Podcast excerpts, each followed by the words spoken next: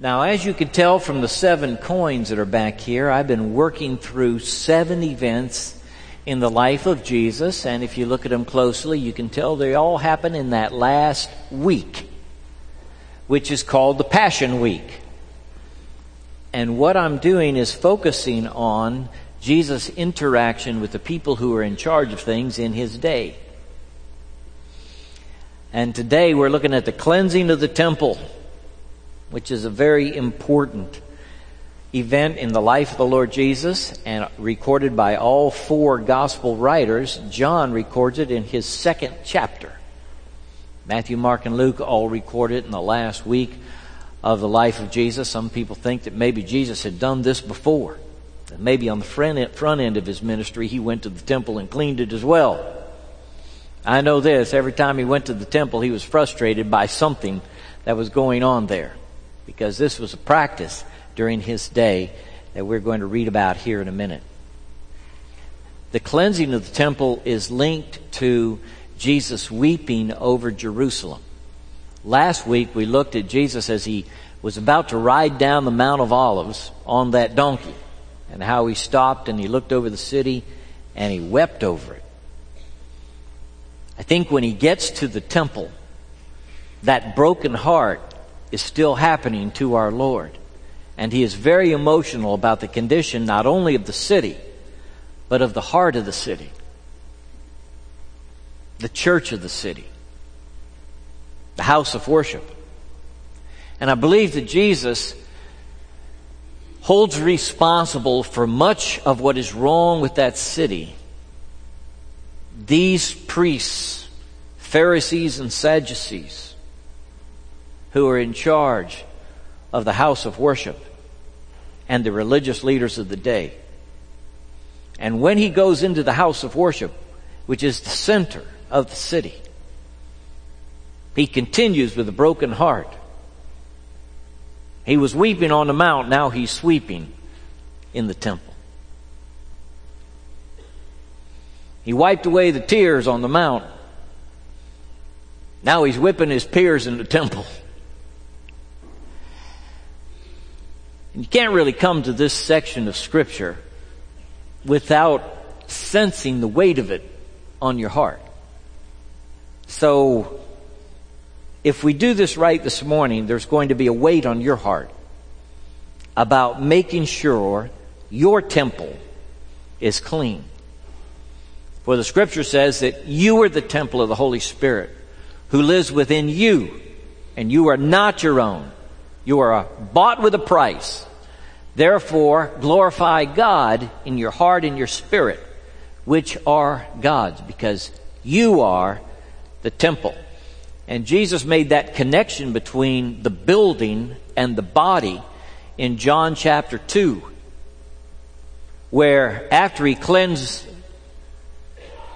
the temple, he said, Destroy this temple, and in three days I will raise it up. And John says he spoke of the temple of his body. So as we read about the cleansing of the temple, we want to be tuned into the New Testament reality that there is not a central temple in Christianity somewhere in the world, but that every believer is the temple of the Holy Spirit.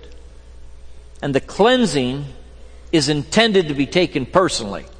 So go ahead and do it. Just take it personal and tell the Holy Spirit up front, Lord, I want you to clean me up. Clean this house of worship. Clean this temple up. Whatever needs done in here, do it. Can you do that? Can you just start out saying, Lord, talk to me about my temple, my heart, and what needs to be cleaned up in here?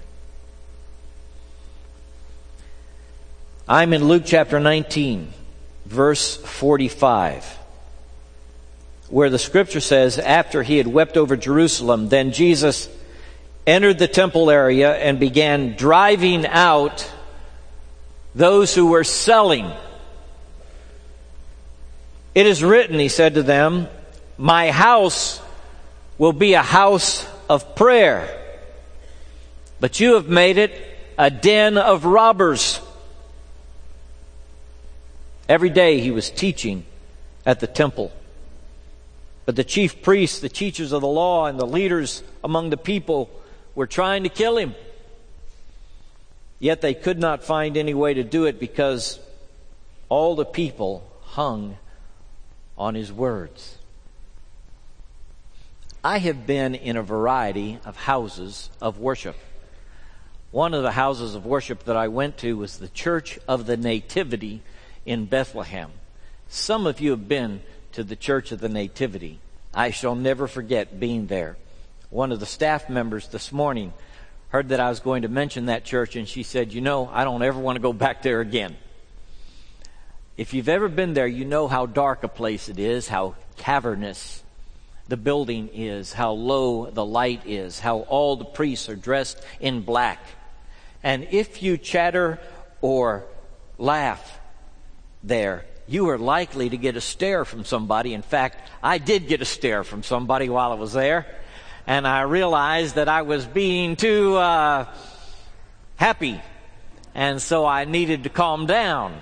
And I remember the feeling of being in there with hundreds of pilgrims and them staring at me uh, and communicating with their eyes and their demeanor. You need to be quiet. It didn't feel like a house of prayer to me. It didn't really feel like a house of joy or praise to me. It felt very different. Is that Allison Smith? Hello, Allison. Back from Texas. Former staff. It's good to see you. I've been in houses of worship that were just bonkers. Have you ever been there? I mean, I have been in places where I was standing there thinking, what is going on? What happened here? Because it was chaos in the house of worship. Have you ever, have you ever been there? Where you couldn't understand what was being said? You know, Paul the apostle wrote to a church that was having such a good time in worship and he said, when outsiders come in, they're going to think you've lost your mind. Let everything be done decently in order was written to a church that was on the other end of the spectrum from the Church of the Nativity. This is the complete opposite of the Church of the Nativity. You know, we find in Scripture that worship involves both meditation and contemplation, thinking about God's Word, as we are doing now, and also praise. In fact, the Scripture says, Make a joyful noise unto the Lord, all ye lands. Serve the Lord with gladness. Come before His presence with singing, with joyful song. And part of what every worshiper of Jesus Christ needs to learn to do, whether you can carry a note or not, is let something in your heart make it to your lips as you're worshiping. And don't hold it back. Do you know the joy of just throwing back your head and singing praise to the Father without inhibition. Just sing it to Him. You know the joy of that? It is a glorious thing to give praise to the Lord, for He is good because His mercy endures forever. The song the choir sang this morning has a Katrina connection for me. You know, and I know I'm going to make it through and whatever trouble may come my way, I know I'm in His hands because of what He's done in my life. And it stirs up the memories of the hardship and trouble and sorrow of those days. But it also reminds me that whatever situation I'm in now, God is able. And song and praise that's what they're supposed to do in the house of worship. When Jesus came to the house of worship, he found a situation that was unbearable to him. And he discovered that the people there were more prey than they were worshipers. More prey than prayer in the house of worship on that day. And he said, You've made it a den of robbers. And I want to read for you the text that he was quoting from Jeremiah. This is Jeremiah 7 9 through 11, just listen up to the text that Jesus referred to as he went into this house of worship. Will you steal and murder, commit adultery and perjury, burn incense to Baal and follow other gods you have not known, and then come and stand before me in this house, which bears my name, and say, we are safe. Safe to do all these detestable things? Has this house which bears my name become a den of robbers to you? But I have been watching, declares the Lord. Somebody would say, Jesus, you don't need to be so upset about these money changers here in the house of worship. They need to be here. Pilgrims are coming from all over the world. They have those ugly pagan coins in their pocket with images of Caesar on them, and they can't use that to pay the temple tax. They have to use the half shekel to pay the temple tax. That's the only coin that we'll take here. And so a pilgrim coming from anywhere in Asia Minor or Africa to the house of worship, and they did from all over the world, they had to get their mo- money changed in order to pay the temple tax. And the money changers were right there in the outer court of the temple, setting up their tables. And you could hear the clanging of the coin. And they were getting a pretty good fee. It reminds me of when I climbed Pikes Peak when I was a boy. And me and my brothers uh, got to the top. We didn't actually climb it. We went in a car, but part of the way you had to climb to get to the very point of the peak. And uh, I got up there and realized I had to go to the restroom. It was the first time I'd ever seen a restroom that you had to pay to use. I'd never seen it before. And we were scrambling to get enough quarters to open those little doors. They had us over a barrel, though. I mean, what can you do? and that's what they were doing in the house of worship. The pilgrims were coming and they were saying, Hey, what can you do? You got to have a half shekel. You, you may have come from Corinth or from Alexandria, but you got to change the coin, and we're going to make some money off you as you do. And then there were other folks in the court, in that outer court, and Herod had built this temple. It had magnificent colonnaded courts. It was huge.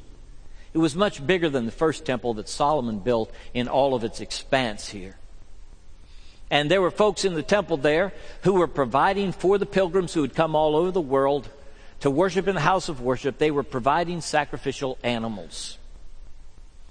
And so they had them penned there, the doves and the, and the kid goats and the lambs. And they kept them right there in the outer court as I read this text. And if a pilgrim came from anywhere in the world, well, they could go up there and they'd buy a lamb to make a sacrifice. Now, they were coming too far to bring their own lamb. That would have been the preference. During the Passover, they set aside the lamb they were going to sacrifice, and the children might feed it for two or three weeks before the sacrifice happened. They'd become attached to that lamb. It was a very personal thing to give the best of your lamb, lambs to the Lord. But here, because of necessity, they could not bring their animals. And so, as they came to the great expanse of that temple court, they had merchants set up to sell them animals. And they were asking a pretty penny for those animals, too. And Jesus had always been enraged about the practice, I am sure. But on this particular day, he comes in and he is upset. He has come down the mountain. They have sung that he is the king. He has received their praise and refused to hinder it. In fact, he has told his enemies who objected to the praise, if they don't say, blessed is the king, the rocks are going to cry out. And now he who is the king and has come into Jerusalem as the king this day becomes the judge to clean the house of worship. My house shall be called a house of prayer, he says. Jerusalem needs a house of prayer. He is brokenhearted over this city in part because they have no legitimate house of prayer. They have turned their interests to other things in the house of prayer.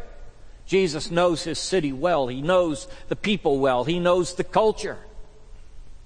As his people down through the ages, including in New Orleans, ought to know. We ought to be open eyed about the city where we live its troubles and its trials, its difficulties and its hardships. And they ought to break our heart as Jesus was brokenhearted over Jerusalem. Jerusalem needed a house of prayer that was truly that.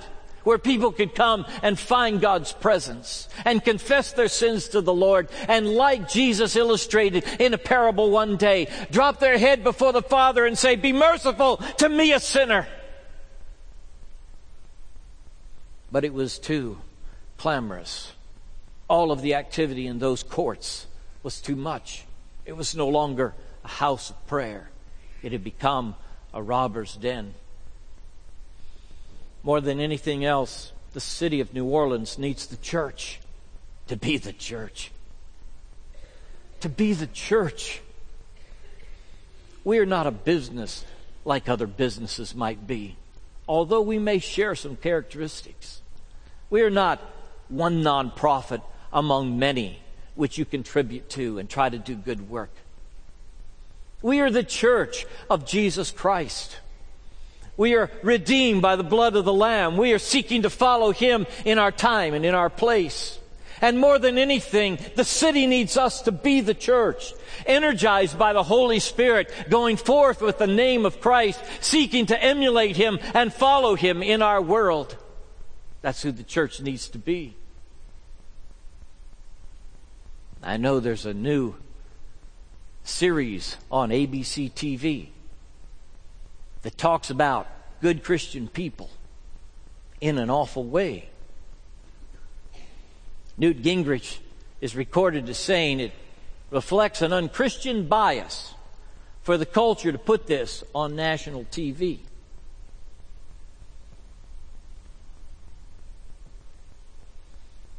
I hope I'm big enough as a member of the Church of Jesus Christ to say, you know what? That may be a characterization, but unfortunately, it has truth in it. I can see it in my life. Myself departing from the central calling God is giving me, becoming materialistic in my own view of the world worried about how much stuff I have as opposed to my neighbors. Greed working its way into my life, and pre- pride working its way into my life. And I know when I look at me and I look at the church that we are not perfect. And we need to be living in confession, asking for God's forgiveness, on a regular basis, not tolerating attitudes that we know are against Christ in our own hearts and lives. Attitudes of superiority that we talked about last week. An arrogance that develops because we suppose ourselves to be chosen and become arrogant instead of serving. It happens. It's happened in every generation. We are celebrating the 200th birthday of Charles Dickens, one of the great writers in England. We watched a little bit of Oliver Twist last night. And Dickens claimed himself to be a devout Christian and believed in the tenets of our faith. But from the inside, as a follower of Jesus, he wrote about the failure of Christian people and the church. We are a body. We are all connected. And the failure of one affects us all. We will be unleashed in just a few minutes into this community. And we will scatter to its stores and its schools and its businesses and its streets and its restaurants And we will be out there as we should be in our city. And it is my prayer every day that we represent the Savior well in our business and education and our social life. That we are communicating well the good news of Jesus Christ, that we as a congregation are holy in the midst of a city that needs Christ. We will win this city not by becoming like those who do not know Christ, but maintaining our holiness as we love them and draw them to the Savior.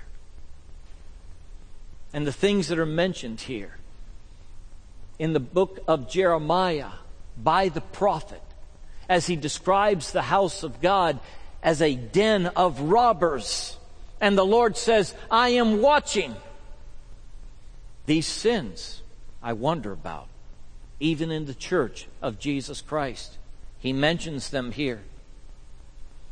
Will you steal and murder, commit adultery and perjury, follow other gods, and then come and stand before me and say, We are safe in the house of worship? It is incumbent on every person who bears the name of Jesus in this room to leave these doors and live the precepts of Christ and hold the standard high and be a serious follower of Jesus in the decisions you make and the behavior that you engage in so that your friends will know, your family will know, your coworkers will know, your students will know that you indeed are a different kind of person and you live a different kind of life. You have a different vocabulary. You come at things in a different way. You have a different perspective. And the hurting and the sorrowful and the wounded in your circle of friends see you as a safe place to come. And when they're hurting, they find you to share their heart with you because they know you love them both the positive and negative attributes. Both the things we do and the things we don't do are to typify our walk with the Savior and declare our allegiance to Him every day. Watch out what goes on here and here in your mind and in your heart. For these are the beginning places of the departure of hands and feet. And you want to make sure that your attitudes line up with the Savior. Jesus came to clean this temple because of attitudes that the religious leaders had. And Lord, spare me from thinking about the church just in terms of money. For it is easy for a religious professional to do that. And that's what I am. I'm a pastor. And I make my living through the gifts of God's people. And it is easy for somebody who does that to begin to see the church in terms of dollar signs. And so we must guard our hearts. Sometimes we worry about the survival of the church and we see the church only in terms of dollars and cents. We need to be careful lest we fall into the very trap that made the Savior grab a whip. More prey than prayer was happening in this temple. Another attitude more mine than thine. The church is mine. Hey, I like for people to talk in the first person personal pronoun about their church. It's my church. I like to hear that. I much prefer it to you using the third person, their church. Yeah, those people down at the church, they do thus and so. If you talk about the church in the third person, as if you weren't part of it, you're probably not feeling part of it in your mind and in your heart. You feel like it belongs to somebody else. They do this and that instead of we or I. So I like for you to talk about the church in the first person. And I want you to. And I want you to have a sense of propriety about the church. And have a sense of it being yours, that you are a member and that you belong to it. But make no mistake, the church of Jesus Christ is not mine nor yours, but His. And Jesus Himself exercised this truth again and again in His ministry. And when He enters this temple, on this day, He is going as somebody who claims that house. He says, it's my father's house. Even from age 12, when he thought about the temple, he thought about it as my father's house. And when his parents found him, he said to them, didn't you know I had to be in my father's house? When he told the parable that typified the wonderful God who is creator God to us, the parable of the prodigal son. When the elder son comes to the house, Jesus says. He hears music and dancing in the house. And the story of the prodigal son is a story of the return to the father's house. Be careful when the house becomes more mine than thine, more yours than his. Who gave you this authority to do these things? They often ask the Savior. I mean, where do you get the power to exercise this cleansing and carry the whip in the temple? Jesus was defending the house of his Father. Be careful lest you fall into this trap of thinking that the church belongs to you more so than to God. There may be some good soul here who worries too much about the church as if you carried the whole weight on your shoulders. And you have an anxiety about the church of Jesus Christ. Maybe you worry about your local church and you're overwrought about it and maybe about churches in general as the times change and people change and things change about the church maybe maybe that has caused you anxiety and distress of heart. Let me speak to you as a pastor for these almost 40 years. I too worry about the church as if it were my own and sometimes I cannot sleep at night because I'm concerned about the church. I remember John Bassanio talking with us one day, and he had gotten to be quite large. And we said, What's up with that? And he said, I get heavy when I worry about my church. I have to have some comfort food when I worry about my church.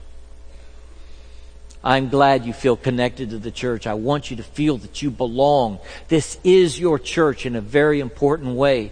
But even more fundamentally, it is not yours, but God. And every once in a while, deacons and Bible teachers and people who care about the church have to just give it to Him. Lock, stock, and barrel and say, Lord, it's your church. I don't know what to do. I can't understand all the times. I don't know about it, but it's your church, Lord. I give it back to you. You can have it back from my hands. I can't fix its problems. It belongs to you. And just speaking personally, it is such a relief for me to remind myself periodically that it is not mine but thine, Lord. The church belongs to you. And through these 2,000 years, it has taken shapes and forms and languages and styles and, and architecture and clothing that go the entire array of human experience. And yet today, it continues to take root in every people group and culture and language in the world because it is His church. And He says, upon the rock of my salvation, I will build my church and the gates of hell will not prevail against it. If you are living in the negativity of the day and time, and concerned that Christianity may not survive your generation, I have good news for you. You need not concern yourself with the church as if you are its preserver and propagator. For Jesus himself will do that. He will build the church. And a great relief and peace will pour into your soul when you acknowledge, Lord, it's not mine but thine. The church belongs to you. It's great to pray everywhere. And I do. I run into people who say, I can pray really good in a boat in the marshes. Hey, I'm with you. I can do that too.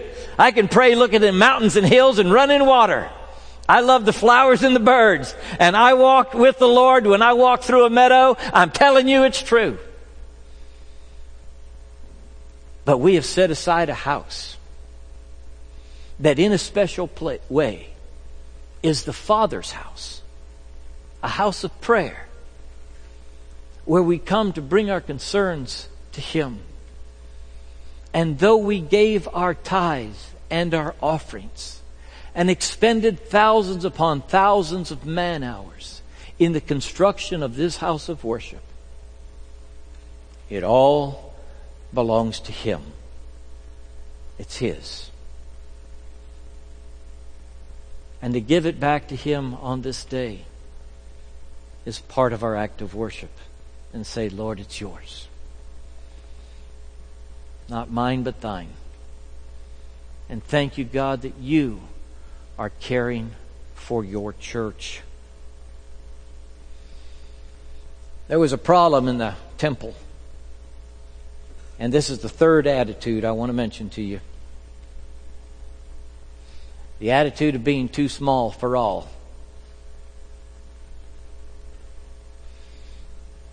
More prey than prayer, more mind than thine, and too small for all. Now, Luke does not record the whole quote, but if you go back to Isaiah, you discover that Isaiah wrote in Isaiah 56, 6 to 8. Listen, listen to this, okay? I want you to hear it. And foreigners who bind themselves to the Lord to serve Him, to love the name of the Lord, and to worship Him. All who keep the Sabbath without desecrating it and who hold fast to my covenant, these I will bring to my holy mountain and give them joy in my house of prayer. Their burnt offerings and sacrifices will be accepted on my altar. For my house will be called a house of prayer for all nations.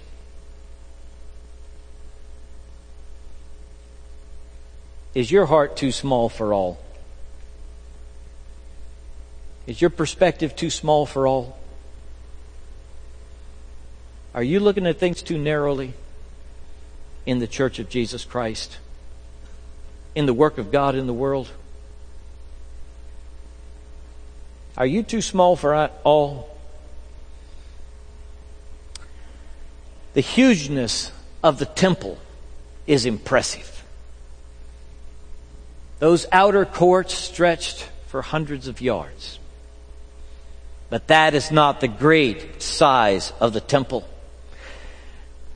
Its hugeness was not its geography, but its theology of all. All peoples, all nations, all ethnicities, all languages. This is why the racial segregation of churches is such a sadness to the church of Jesus Christ. It belies the very essence of the church as a house of prayer for all nations. This is why the generational grading of the house of worship is not really an answer for any of us because this is a house for all. I understand the principle of the homogeneous unit. And we practice something like that when we get small in our church. We have small units that are age graded, so you can find a grandmother with whom you relate, or a young parent with whom you connect, or another fourth grader. And that's important to do. And understand its utility in the church of Jesus Christ. But that circle around Jesus always included not only the twelve, but others as well. And they were welcomed in the church and in his circle. The women, the tax collectors, the Gentiles came close and stayed close to Jesus because he understood both the small and the all of worship. What, after all, is a house of prayer? These courts in Jerusalem were built and dedicated to the worship of God, to prayer. This was their fundamental and essential purpose. Where was this barnyard and this bank? You may not realize this, so I want you to listen close, okay? The, the temple of Herod is divided into various courts. There is a court of the Gentiles, which is a huge court and was the area where most of the assembling took place. When you came closer to the inner temple, to the Holy of Holies, and there was another word for the Holy of Holies and the holy place, the closer you got, the more exclusive it became. And a Gentile left the, the court of the Gentiles and went into the court of the Jews only under the penalty of death. There was a sign that said Gentiles cannot enter here. So if you came from Africa to worship in the house of God in Jerusalem, you could only go to the court of the Gentiles. You could not go in to the inner place. And it's in that outer court where the barnyard and the bank have taken over. And so the foreigners who arrive, who come from all over the world, that's the experience they have. And that's all the experience they have of the house of worship. This noisy, stinky place where it's so hard to pray. I think about our own lives and how in the center, we say, hey, my heart's right before God. You ought to see me when I pray. But don't watch me when I go out Saturday night. You know, that doesn't really pertain to who I am as a spiritual being. We've got ourselves compartmentalized so that we pretend we're pure, even though in these outer courts we practice things we know dishonor God. Whatever you practice in the outer court of your life threatens to destroy the inner sanctuary that belongs to God. And we must consistently, as Jesus taught in the cleansing of the temple, keep clean not only the Holy of Holies, but every court of our lives, so that it is a house of prayer for all. Everybody who sees us, everybody we meet, every circle of our life, committed unto Him and cleansed by His Spirit. Let's bow together.